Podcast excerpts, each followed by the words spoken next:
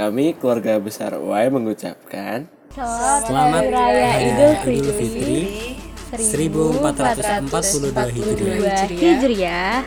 Minal aidin wal faizin. Izin. Mohon maaf lahir dan lahir dan batin.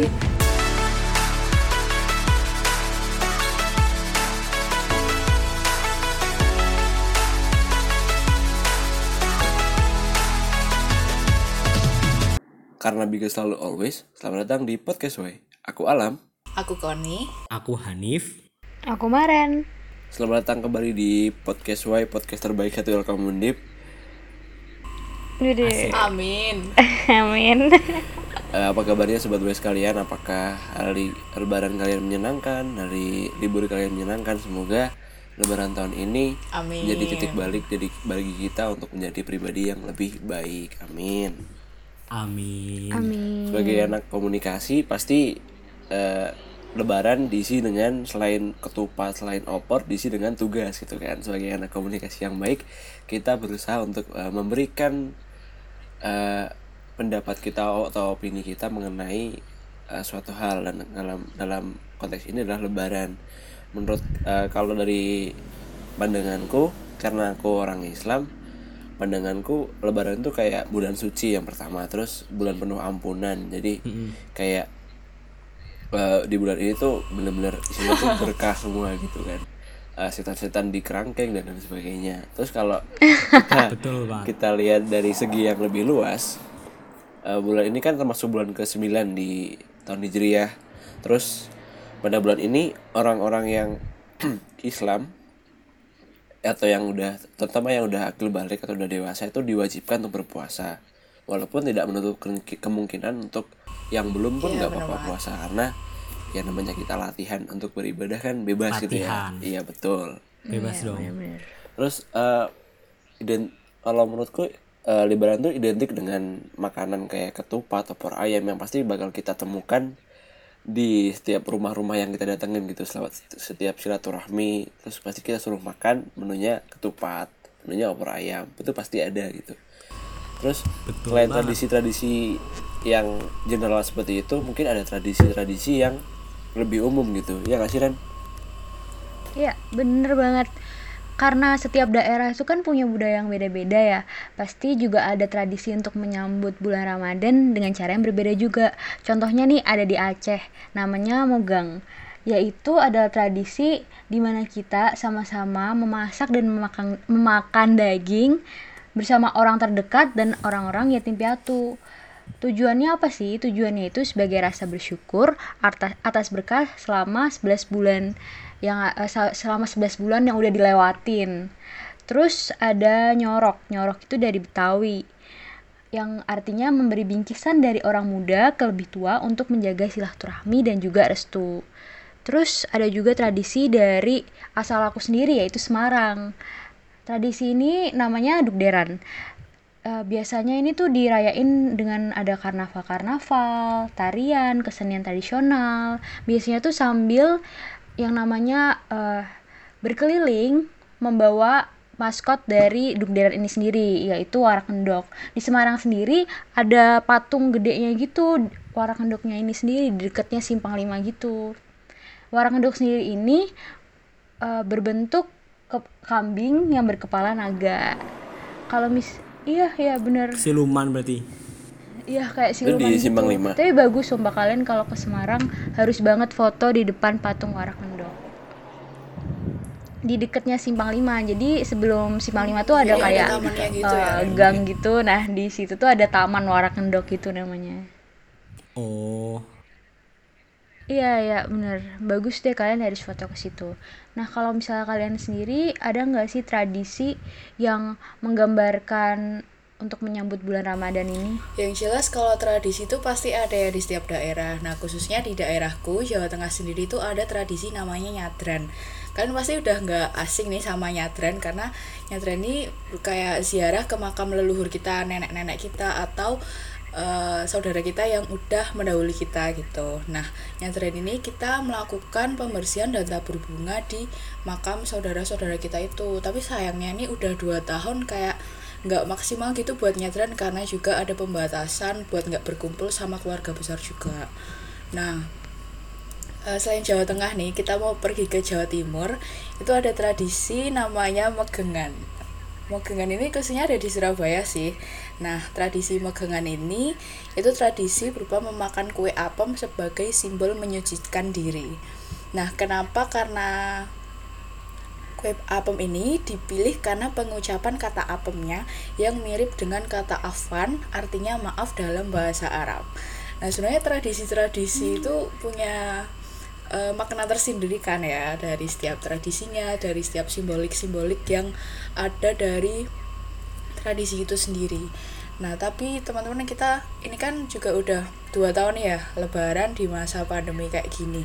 Pasti kita juga udah Iya. kangen banget gak sih Lebaran yang selayaknya gitu, yang bebas pergi ke mana-mana, terus bebas kumpul sama teman-teman, sama keluarga sih pastinya. Nah kalau itu tuh kalau kita ngomongin tentang suasana nih sebelum ada pandemi COVID-19 ini jujur sedih banget sih kayak nostalgia.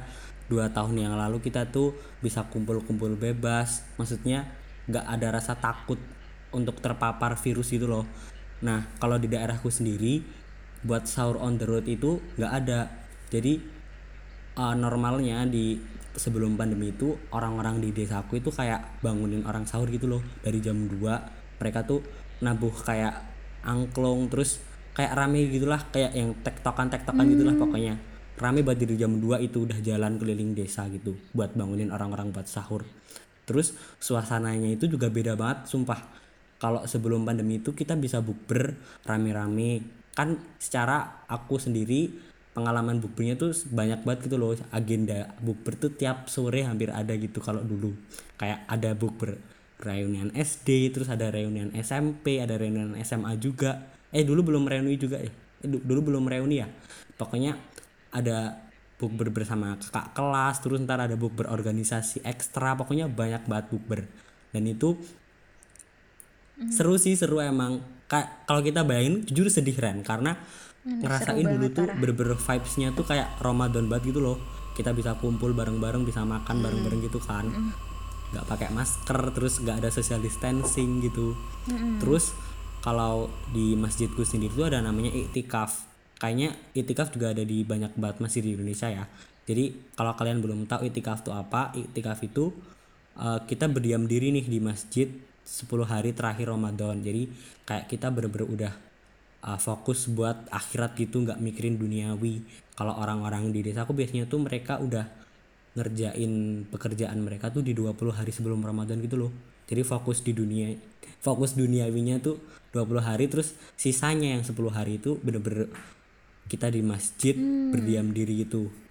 Nah kalau aku sendiri kan sebagai remaja masjid kan Kak, yang jujur ya belum bisa terlalu fokus banget sama akhirat gitu kan. Jadi kayak kalau kita remaja-remaja gini bisa-bisanya cuman bantu-bantu doang. Nanti rutinit rutinitasnya tuh gini dari sahur kita tuh nyiapin makanan buat orang sahur. Terus nanti selesai sahur kita nyuci-nyuci piring terus bersih-bersih masjid gitu. Terus sama juga pas buka nanti kita nyiapin buka buat orang di masjid terus habis buka kita nyuci piring bersihin rapihin semuanya gitu. Dan itu tuh vibesnya tuh ya bener-bener beda banget karena sebelum pandemi kan nggak ada pembatasan kan jadi semua orang bisa lalu lalang di masjid bisa ber- beraktivitas di masjid seperti biasa gitu sama juga pas salat id. Jadi salat id itu kita juga masih normal gitu. Ada khutbah nggak dibatasin waktunya. Terus habis selesai khutbah uh, kita juga bisa salaman muter gitu. Satu satu orang di masjid eh seluruh orang di masjid muter salaman. Terus nanti juga pas hari Idul Fitrinya kita juga bisa keliling dari satu rumah ke rumah lainnya silaturahmi gitu deh pokoknya.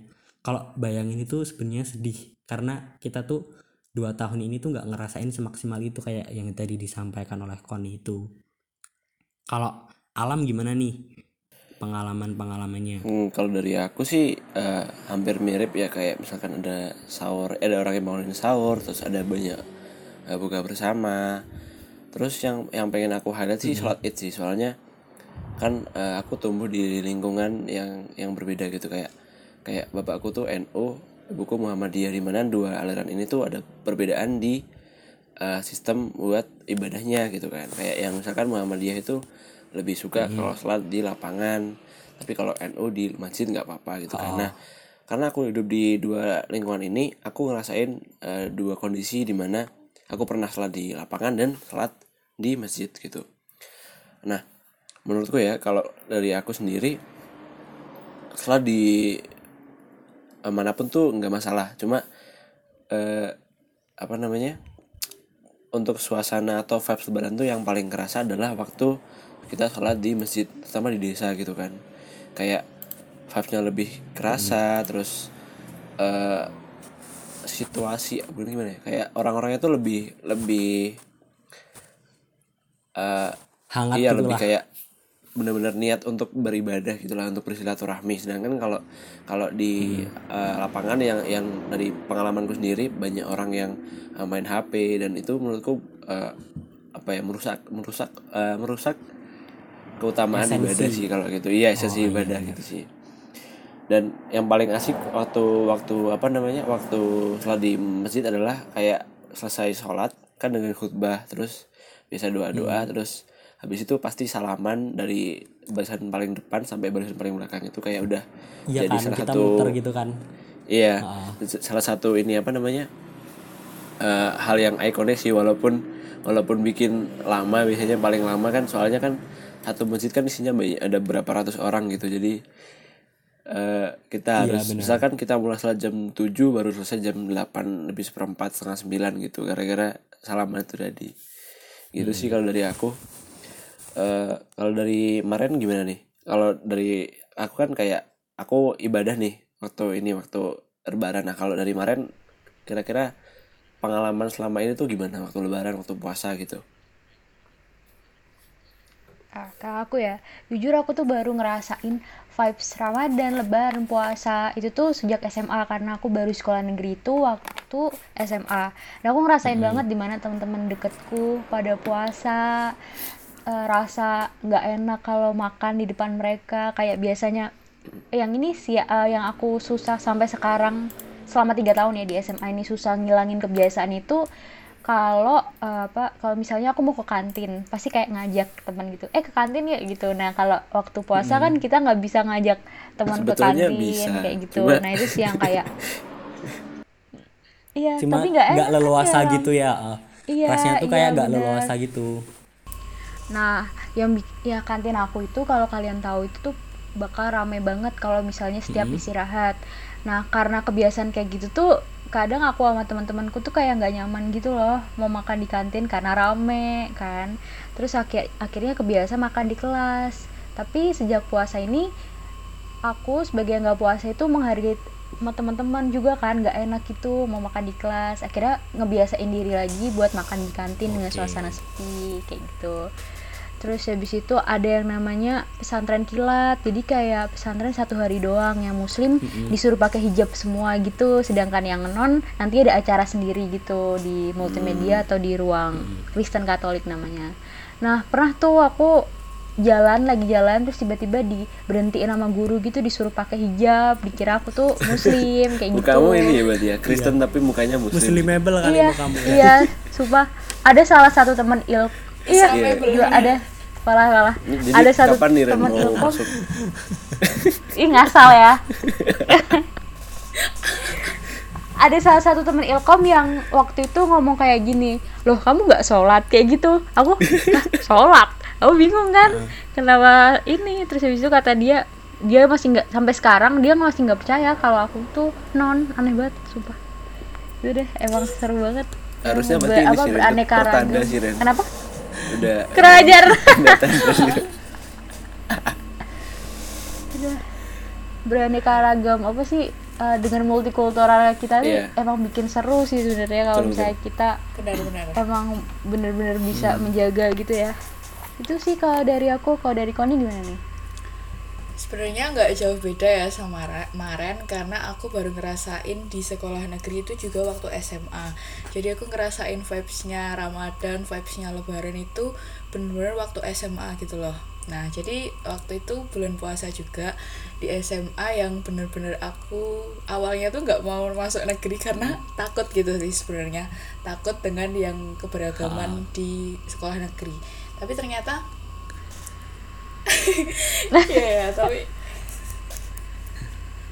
Iya emang agak aneh ya kan? takut buat masuk gitu loh. Sebenarnya ya, eh, di lingkungan rumahku pun di lingkungan rumahku pun juga sangat beragam, Beragam. dan aku sudah melakukan itu dari kecil. Tapi untuk di sekolah itu aku baru saat itu gitu. Jadi kur apa butuh adaptasi yang lebih untuk aku. Nah waktu bulan puasa juga rasanya kayak kemarin juga nih kayak eh, malu nih buat makan di depan teman-teman yang sedang berpuasa walaupun mereka tuh nggak apa-apa nggak apa-apa makan aja. Orang kita uh, ngejalanin puasa itu juga Iya, udah kewajiban ya kan. Nah tapi rasanya kita sebagai non muslim itu juga pengennya menghargai dan pengennya nggak meng- mengganggu kalian yang sedang menjalankan kewajiban puasa kayak gitu.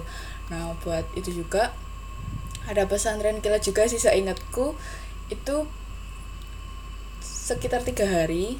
Terus buat kami yang non muslim ada ibadah juga di aula ataupun ruang multimedia. Kayak biasa sih ibadah biasa ataupun nonton film religi gitu. dibanding eh bukan dibanding apa sih di samping teman-teman yang lagi ibadah pesantren Ah. kilat kayak gitu. Nah terus buat bukber juga bahas bukber nih aku baru ngerasain bukber juga di SMA itu dua kali waktu kelas 10 sama kelas 11 udah bener itu doang. Dua kali sama kelas karena nggak sama kakak kelas juga enggak terus oh sama osis ternyata sama osis satu Tiga kali, kali. berarti tiga kali dalam seumur hidupku Ya sampai Allah. sekarang wow terus Gimana kon itu- perasaannya bukber? iya Eh, perasaannya bubur justru Iya. senang banget karena eh, gimana ya seru aja gitu loh makan sama teman-teman kan sama teman-teman sekelas terus kita juga bisa cerita-cerita gitu loh nggak kan jarang banget nih ya bisa kumpul sama teman sekelas dengan tanpa di sekolah gitu loh jadi kita bisa bebas ngomongin apa aja nggak mikirin tugas nggak mikirin apa pun jadi bisa los ngomongin apa aja gitu di bukber Oke. itu terus kalau lainnya bukber itu mungkin uh, di sekolah negeri itu ada Iya. halal bihalal kan ya nah itu juga baru kali pertama banget di SMA karena uh, ya seru banget sih vibesnya kayak uh, saling bermaaf maafannya Iya. tuh kerasa banget sama buat buat kami juga yang non muslim terus kayak bener-bener di bulan salam suci salaman itu gitu kan? Iya benar. Di bulan suci itu kerasa suci banget itu sesekolah kan suci nanti rasain suci nih hebatnya. Kan? Iya. Iya bener Betul, banget. Jadi kita ikut ngerasain apa yang dirasain teman-teman dari uh, agama Muslim. Kayak gitu sih. Sebenarnya banyak banget pengalaman karena jujur itu pengalaman yang paling bisa aku dapetin kalau aku di sekolah negeri. Kalau mungkin Tuhan ngasih aku di sekolah swasta dulunya di SMA aku nggak bakal ngerasain uh, vibes yang kayak gitu gitu loh. Jadi bersyukur banget sih bisa ditempatin di situ terus bisa ngerasain juga eh, bulan Ramadan sama Lebaran di sekolah negeri. Nah terus nih kita ngomong udah ngomong-ngomong tentang Lebaran sebelum tahun pandemi nih kita bisa nongkrong, bisa bukber sama teman-teman, terus bisa ngumpul-ngumpul hangout sama keluarga juga tanpa masker dan tanpa protokol kesehatan kan ya teman-teman. iya Tapi dua tahun ini kita udah ngalamin bulan Ramadan dengan masa pandemi. Nah itu gimana sih kalau dari alam? kalau dari aku eh, ini kan kita udah dua tahun nih seperti yang kamu bilang tadi. Kalau tahun pertama itu kayak eh, banyak banyak pembatasan banyak apa ya banyak adjustment yang harus kita lakukan. Karena yang pertama orang-orang masih pada parnoan masih pada Was-was kayak gitu. eh, taat kepada peraturan pemerintah gitu. Kayak nggak Iya, ada nggak ada bukber nggak ada traweh terus Salat. waktu uh, lebaran juga. Mm, nggak boleh silaturahmi ke luar-luar gitu kan. Itu masih masih pada ini masih pada taat gitu. Nurut. iya masih nurut. Tapi kalau di tahun kedua tahun ini uh, dari pemerintah memang masih mem- memperlakukan peraturan yang hampir sama gitu. Kayak uh, teraweh ada pembatasan jamaah terus durasi kegiatan. Kalau aku dari dari aku baca tuh contohnya eh, khutbah waktu sholat itu maksimal 20 menit gitu kayak ada pembatasan durasi kayak gitu. Terus ada sistem kayak pengumpulan zakat itu dibagi jadi lebih panjang durasinya Menghindari, supaya ah. nggak ada kerumunan. Terus yang paling yang paling jelas adalah kayak waktu sholat itu kayak memperhatikan protokol kesehatan pakai masker pakai jaga jarak terus bawa sejadah sendiri itu harusnya seperti itu ya kan cuma karena karena aku hidup di desa dan orang desa sudah muak dengan isu-isu corona gitu. Capek. udah capek. Udah Mereka kebal lebih- kali ya sama iya, corona. kayak udah gak ada harganya sih corona di, di desaku kayaknya. Bisa dibilang yang pakai masker tuh cuma satu banding tiga dari dari seluruh jamaah gitu. Bener banget. Terutama udah terutama bagi mereka yang usia udah lanjut itu kayak udah udah kadang nggak nggak peduli sama corona gitu. Kayak udah ah, udah apalah gitu corona. Terus eh untungnya orang anak-anak yang masih muda tuh masih pada peduli dan masih pakai masker. Aku masih respect banget sih sama mereka. Terus untuk eh apa namanya kayak jaga jarak itu juga nggak ada sama sekali. Itu sama kan kayak tadi yang aku bilang eh, ada tradisi salaman. Nah ketika salaman itu kan pasti eh, ada momen di mana kita tuh kayak dorong dorongan ke depan kayak mau rebutan untuk antri kan nah itu pasti itu nggak ada bener-bener nggak ada social distancing gitu loh kayak udah nempel-nempel satu sama lain. Dan menurutku eh apa ya eh, perhatian masyarakat soal isu-isu corona untuk tahun ini walaupun ini masih masih masa-masa pandemi belum selesai itu tuh udah sangat-sangat rendah dan dan apa namanya peraturan yang dikasih pemerintah juga nggak nggak ngefek sama sekali sih di di desaku. Kalau di desa kalian gimana kalau di desaku kurang lebih sama ya karena kita sama-sama tinggal di desa di mana orang-orang itu udah bener-bener udah gak peduli sama corona sama sekali. Jadi kalau di tahun 2020 ju- memang masih ketat banget. Di desaku nggak ada teraweh terus ada ada teraweh pun nanti kita disekat-sekat gitu loh lam. Kayak dikasih jarak setengah meter gitu satu sama lain otomatis Hmm, iya, di iya. masjid pun kuotanya jadi berkurang dong yang harusnya misalnya 100 orang karena dijaga jarak jadi 50 orang gitu.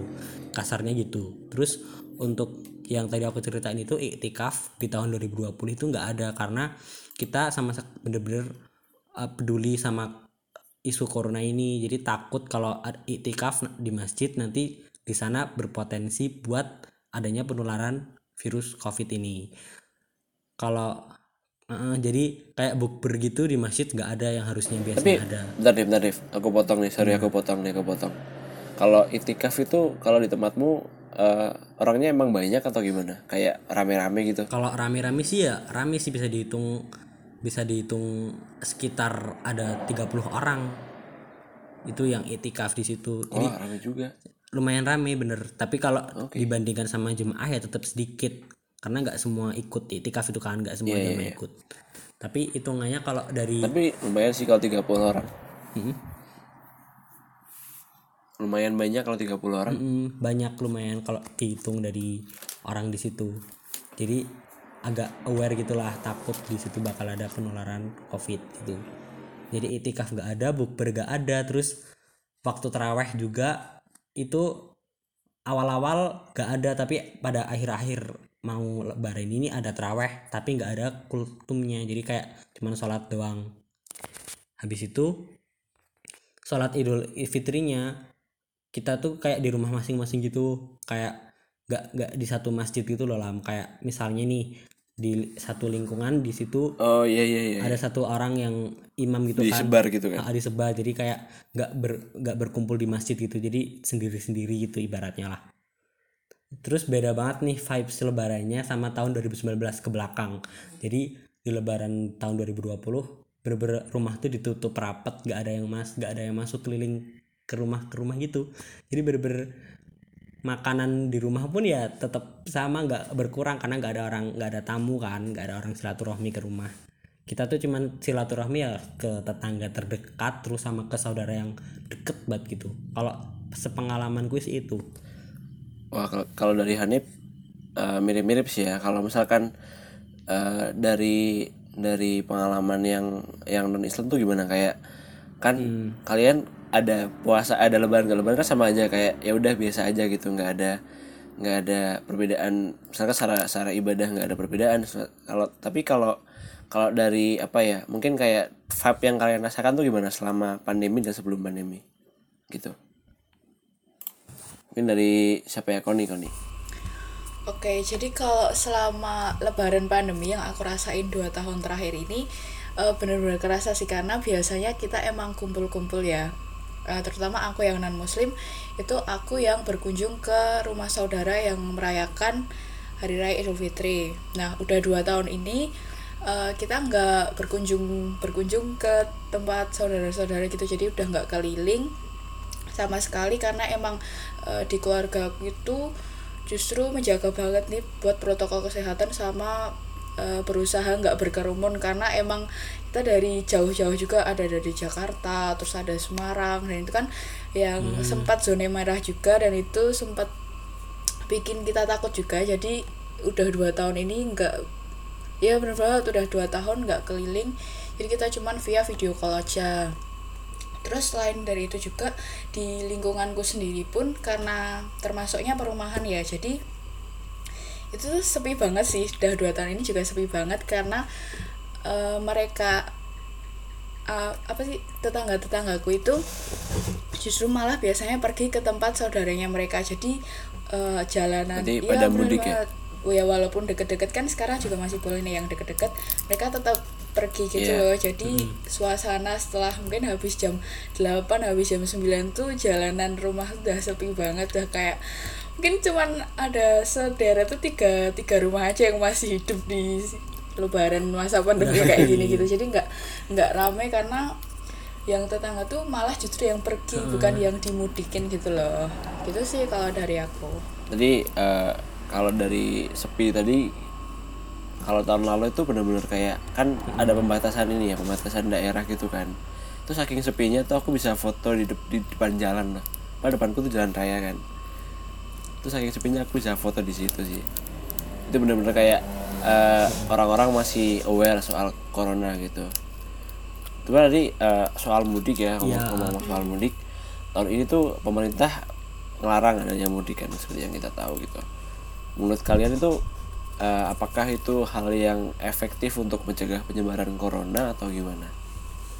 Kalau menurutku efektif nggak efektif tergantung orangnya juga sih ya karena sekarang bahkan banyak yang udah nggak percaya sama covid sendiri padahal itu nyata gitu loh Nah, tapi berdasar ini berdasar surat edaran Satgas Penanganan COVID-19 nomor 13 tahun 2021 tentang peniadaan mudik hari raya Idul Fitri tahun 1442 ya, Hijriah.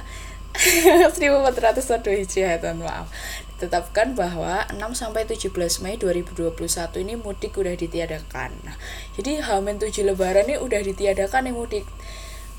Tapi banyak nih, hmm. banyak pemudik bahkan justru udah booking tiket-tiketnya jauh-jauh hari jadi tetap ada yang kecolongan bisa mudik nih nah terus banyak juga transportasi semua transportasi mulai dari udara, laut, kereta api dan darat itu ada penetapan untuk aturannya sendiri yaitu harus melampirkan surat keterangan negatif tes PCR atau rapid test antigen. Nah, tentunya surat hasilnya ini kurun waktunya harus satu kali 24 jam sebelum keberangkatan mereka mudik nih Nah, tapi nih semua transportasi dalam satu wilayah aglomerasi perkotaan itu juga tidak diwajibkan menunjukkan surat tes, tapi akan dilakukan tes acak. Nah, bagi teman-teman nih yang masih nekat-nekat mudik tipis-tipis, itu masih diperbolehkan asalkan masih dalam lingkup regional aja. Tapi yang terpenting tetap jaga kesehatan, jaga protokol juga selalu bawa masker pengganti nih jangan lupa karena empat setiap 4 jam tuh kita udah harus ganti masker ya kan? Ya bener banget. Sama bawa nah, hand sanitizer juga gak sih? Benar banget. Itu wajib sih kalau harus dibawa ke mana-mana karena hmm. kadang kita nggak nyadar udah megang apa aja udah uh, salaman mungkin karena ini hari raya ya udah pokoknya pegang apa pun kita harus sedia hand sanitizer buat mensterilkan tangan kita. Nah terus dibalik larangan-larangan yang banyak banget itu tadi sebenarnya ada pengecualian bagi beberapa orang ataupun distribusi logistik nih yang e, melakukan perjalanan dengan keperluan mendesak yaitu ada bekerja atau perjalanan dinas, terus kunjungan keluarga yang sakit, kunjungan duka, lalu ibu hamil yang didampingi maksimal satu anggota keluarga, lalu ada kepentingan persalinan yang didampingi maksimal dua orang, dan hal mudik lain dilengkapi surat keterangan kades atau lurah. Nah, jadi benar-benar mudik tahun ini 2021 itu udah super diperketat sama pemerintah. Jadi buat bagi kalian nih yang masih nekat-nekat mungkin bisa dipikir-pikir dulu karena ada beberapa Ditunda dulu lah. Tunda satu minggu lah. ya benar beberapa ada punishmentnya juga loh buat mungkin ada ASN Oh, gitu iya. kayak gitu. Jadi hati-hati. Benar harus tetap hati-hati. Nah dari pernyataan tentang larangan mudik nih dari pemerintah. Kalau pendapat kalian nih tentang larangan mudik yang udah disampaikan pemerintah jauh-jauh hari kalian setuju apa enggak tentang larangan mudik ini? Terus bagi kalian menguntungkan apa enggak sih mungkin bisa dari Maren dulu Ah, kalau dari aku ya, aku jujur nggak setuju. Ya emang bener sih sebenarnya ini buat kepentingan bersama juga ya daripada kita membawa virus gitu. Cuma eh kan ini ada ada cara ada cara yang lebih baik juga ya kayak waktu tahun baru. Kenapa waktu tahun baru nggak dibatasin? Kenapa waktu lebaran gini maksudnya hal yang sakral ya buat mudik itu tuh malah nggak dibolehin. Meskipun kita pakai eh, surat kayak gitu. Kan yang dibolehin cuma ada hal-hal tertentu yang benar-benar mendesak aja kan. Karena bagi aku sendiri bagi aku yang non ya aku nggak ngerayain lebaran selama di Semarang. Di Semarang tuh aku nggak ada keluarga yang ngerayain lebaran. Aku sendiri nggak ngerayain lebaran. Jadi eh, rasanya tuh kurang gitu buat vibes lebarannya. Sedangkan kalau misalnya aku bisa mudik aku bisa ke Jogja atau Bandung aku bisa ngerayain lebaran sama keluarga besarku yang merayakan. Dan itu tuh lebih gimana ya lebih kerasa di aku. Karena menurut aku kumpul sama keluarga itu tuh hal yang susah banget buat di iniin buat di apa sih namanya? Buat di kayak temuin waktunya gitu loh. Selain lebaran sama Natal kapan lagi gitu. Terus tapi ini dilarang jadi kayak eh, gimana gitu rasanya. Tapi mungkin emang ini yang ini sih apa sih kayak eh, jalan yang terbaik yang bisa dikeluarkan pemerintah sih. Kalau Hanif gimana? Setuju nggak? Kalau menurutku seperti yang udah kamu bilang barusan, emang pemerintah tuh melakukan ini juga buat kebaikan kita juga kan. Jadi pemerintah tentu saja mempertimbangkan ada larangan mudik ini buat membatasi atau mengurangi mobilitas masyarakat Indonesia dari daerah yang eh, biasanya mungkin terpotensi berpotensi menular COVID ke daerah yang belum ter belum terpapar COVID gitu loh. Jadi kayak dikurangi gitu potensinya. Nah, menurutku sendiri keputusan itu udah paling baik karena kalian seperti kita yang tahu sendiri kan ya orang Indonesia kan tetap banyak ngeyelnya gitu. Jadi meskipun udah ada larangan ini mereka tetap bisa nih lewat uh, surat swab yang palsu, surat PCR yang palsu, mereka tetap bisa pulang ke rumah masing-masing dan bahayanya nih nanti di rumah masing-masing ini mereka menularkan COVID ke saudaranya di rumah dan nanti akan menyebar luas ke mana-mana gitu loh. Dan selain itu ada larangan mudik ada larangan mudik pun mereka juga tetap bisa ngakalin nih lewat jalan tikus atau jalan-jalan yang eh, kan kita tahu sendiri kan kemarin dengar ada di daerah Bekasi kalau nggak salah apa Barusah atau di mana itu. Di sana di sana tuh jal- jalan tikusnya tuh malah penuh banget dan orang-orang malah lewat sana semua selain lewat di jalan raya gitu. Oh iya namanya Pabayuran lupa maaf kalau alam gimana nih Kalau dari aku eh, karena waktu itu Mas Adi ngajarin ini ya, jadi sebagai jurnalis itu kita harus pakai prinsip imparsialitas. Jadi nggak harus, jadi kita harus nilai satu hal dari berbagai bener sisi banget. gitu kan. Jadi aku berusaha untuk eh melihat dari perspektif pemerintah dan perspektif eh, masyarakat. Kalau dari pemerintah mungkin aku setuju-setuju aja karena jelas yang bisa mencegah mencegah penyebaran uh, virus corona. Kalau dilakukan secara ketat dan menyeluruh gitu kan dan masyarakatnya uh, manut sama pemerintah. Cuma kalau dia dari segi masyarakat sebagai manusia kan kita punya hati nurani ya. Kita pasti kan kasihan untuk melihat orang-orang yang nggak bisa pulang buat ketemu keluarganya buat ketemu uh, saudaranya teman-temannya gitu kan. Cuma dari ya dari beberapa pelanggaran-pelanggaran itu mungkin bisa kita apa ya kita bisa kita evaluasi lagi gitu bisa kita kali lagi apakah efektif kayak kayak efektif kayak efektifan program IE larangan itu emang bener-bener bisa mencegah virus corona atau enggak? Itu bisa baru kita bisa lihat tuh nanti mungkin seminggu setelah lebaran atau gimana gitu kan. Terus kalau dari uh, realisasinya kira-kira hmm. kalian ada nggak sih uh, peristiwa-peristiwa yang kalian mungkin observasi di sekitar kalian yang kalian rasa tuh oh ini tuh loh apa ini loh orang-orang yang menerapkan protokol kesehatan atau menerapkan anjuran pemerintah ketika lebaran gitu mungkin dari kemarin gimana Ren? Kalau dari daerah aku nih di Jateng uh, dengar-dengar di Jatim juga kayak gitu sih. Jadi pemudik yang naik motor itu tuh dipaksa putar balik sama polisi jadi uh, mungkin bisa sih ya kayak yang tadi Hanif bilang lewat jalan tikus gitu. Cuma kalau misalnya lewat jalan besar lewat tol kendaraan bermotor dua bermot, uh, bermot kendaraan roda bermotor dua sama empat itu tuh mereka tetap disuruh putar balik sama polisi. Jadi uh, emang ini sih hmm. emang seketat itu kalau di daerah aku. Terus ada juga nih dari sidoarjo membagikan THR dengan menaruh amplop di pagar. Soalnya nggak boleh menerima tamu. Jadi karena kita nggak boleh kita nggak boleh berinteraksi secara langsung nih THR-nya tuh ditaruh di amplop gitu. Tapi kalau dari teman-teman aku sendiri ya THR THR itu lewat link GoPay. Kalian tahu nggak sih link GoPay link Dana gitu-gitu? Iya benar.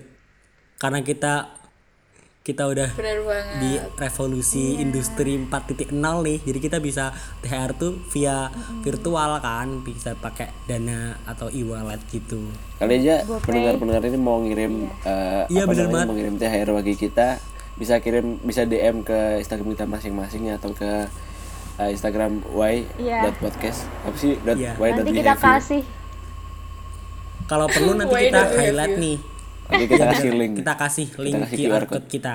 Iya betul. Iya. Oh iya Ren, bete aku mau nambahin nih. Jadi kan tadi kamu bilang di Jateng sama Jatim kan ada pemaksaan iya. putar yeah. balik gitu kan dari polisi.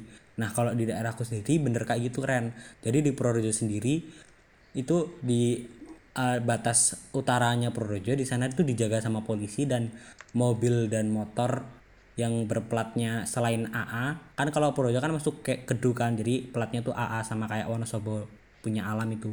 Nah selain AA itu nanti disuruh putar balik oh, gak iya. boleh masuk ke Purworejo Ren. Jadi emang waktu itu dan waktu itu emang bener-bener emang seketat itu sih.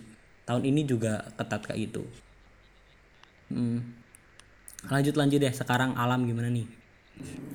Uh, mending kita ke Koli dulu. Soalnya kayak Solo kan uh, kemarin kan sempat zona merah tuh. Jadi aku penasaran sih gimana rasanya lebaran di Solo gitu. Apakah pada pakai protokol kesehatan atau gimana gitu? Gimana kon?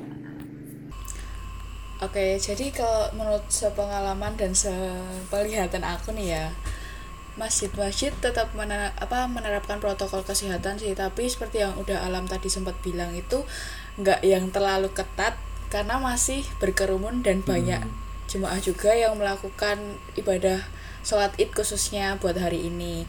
Nah tapi nih di gereja dan masjid di Solo ada di daerah aku yaitu Jawa Tengah itu melakukan toleransi nih karena hari ini juga hari raya Idul Fitri itu kan bertepatan juga dengan kenaikan Isa Al-Masih. Jadi GKJ Joyo Diningratan itu kebaktiannya diundur sore hari sehingga umat Islam dapat melaksanakan salat Idul Fitri.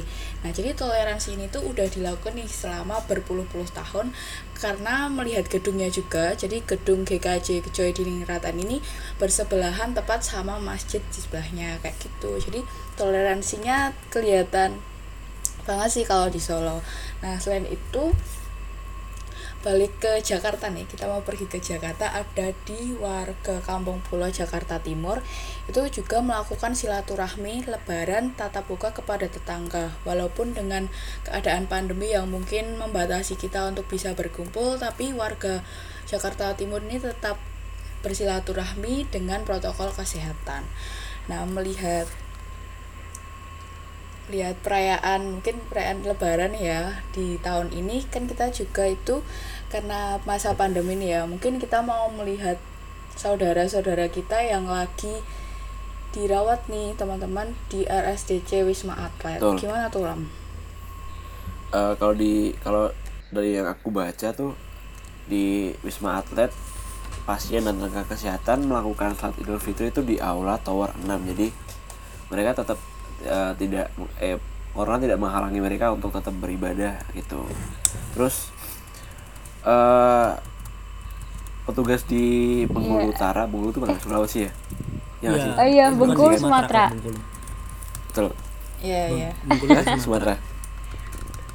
Maaf maaf ya, nggak tahu beta.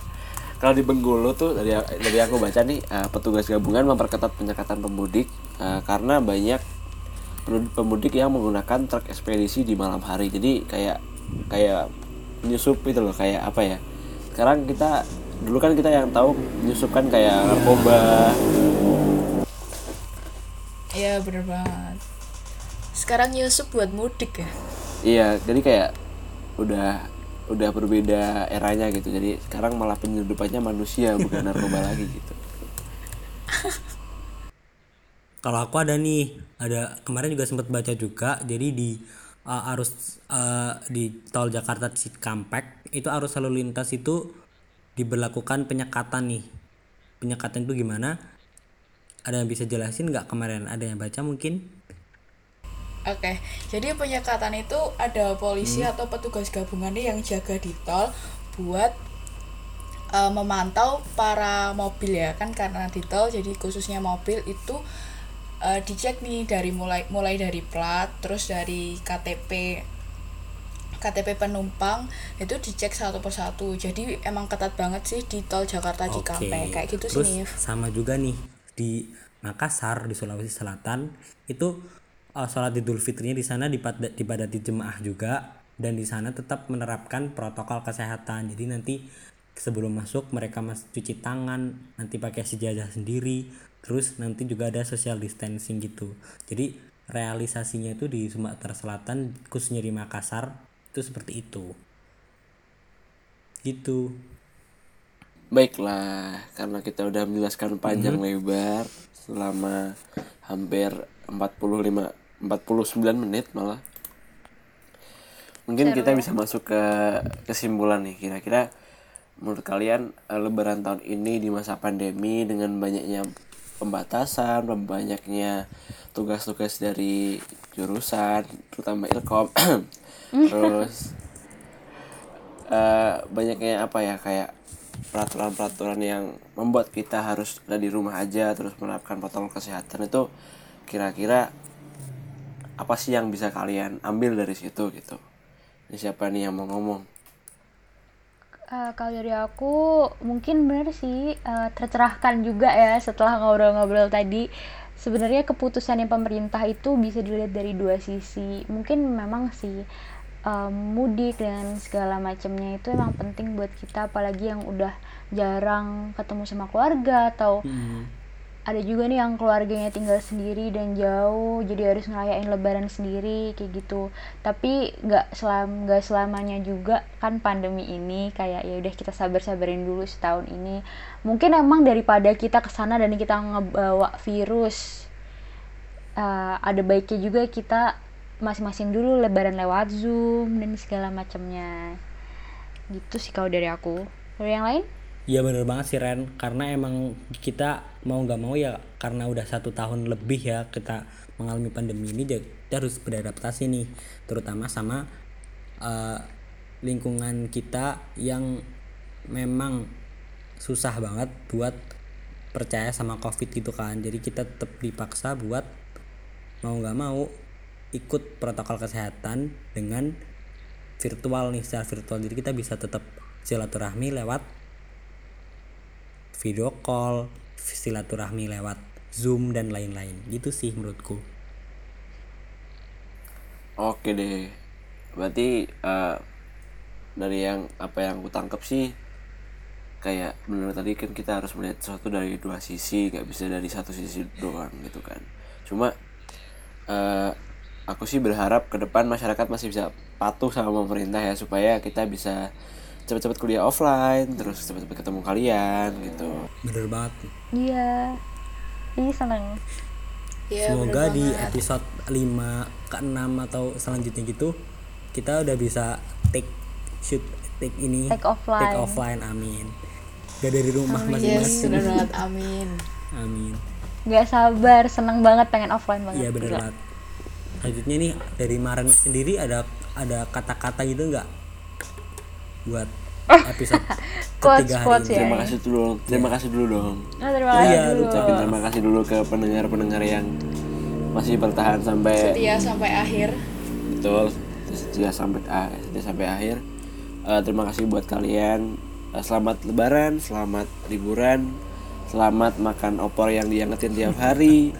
Selamat makan Selamat. ketupat dan selamat bersenang-senang. selamat menikmati THR juga nih jangan lupa Si iya bener juga THR. Semoga THR-nya kalian bisa banyak ya. Amin. Amin. amin oke Dan seperti biasa kita tutup dengan quotes dari Maria Renata silahkan Maren Golden Wish. Nih nih. Berbuat hilaf adalah sifat, meminta maaf adalah kewajiban, dan kembalinya fitrah adalah tujuan. asik quotes by Maria Renata oke Ada. Oke Seneng banget kita udah nostalgia panjang lebar tadi terus ditutup dengan quotes. Sudahi makan nastarmu, kerjakan tugas bersama aku. Asik. asik Luis ini nih yang paling penting nih harus Iya, selesai betul. tugas semua Untuk teman-teman Ilkom jangan lupa ngerjain tugas, review, review, resume, resume ya. ya semangat deh, kita pasti bisa deh pokoknya. Kita pasti bisa. semangat juga habis ini. Sebentar lagi kita mau uas nih. Tinggal berapa minggu lagi guys? Oh iya benar. Ya betul, satu bulan lagi guys. oke. Kita rajin-rajinin dulu ya. Pokoknya apa yang kita apa yang kita Benar. tabur itulah yang kita tuai. Asik. quotes banget. Wow. ini karena kita berbanget semoga dimudahkan semuanya. Karena kita udah sampai ke menit berapa nih? Ada 55 menit 70 mungkin juga acara.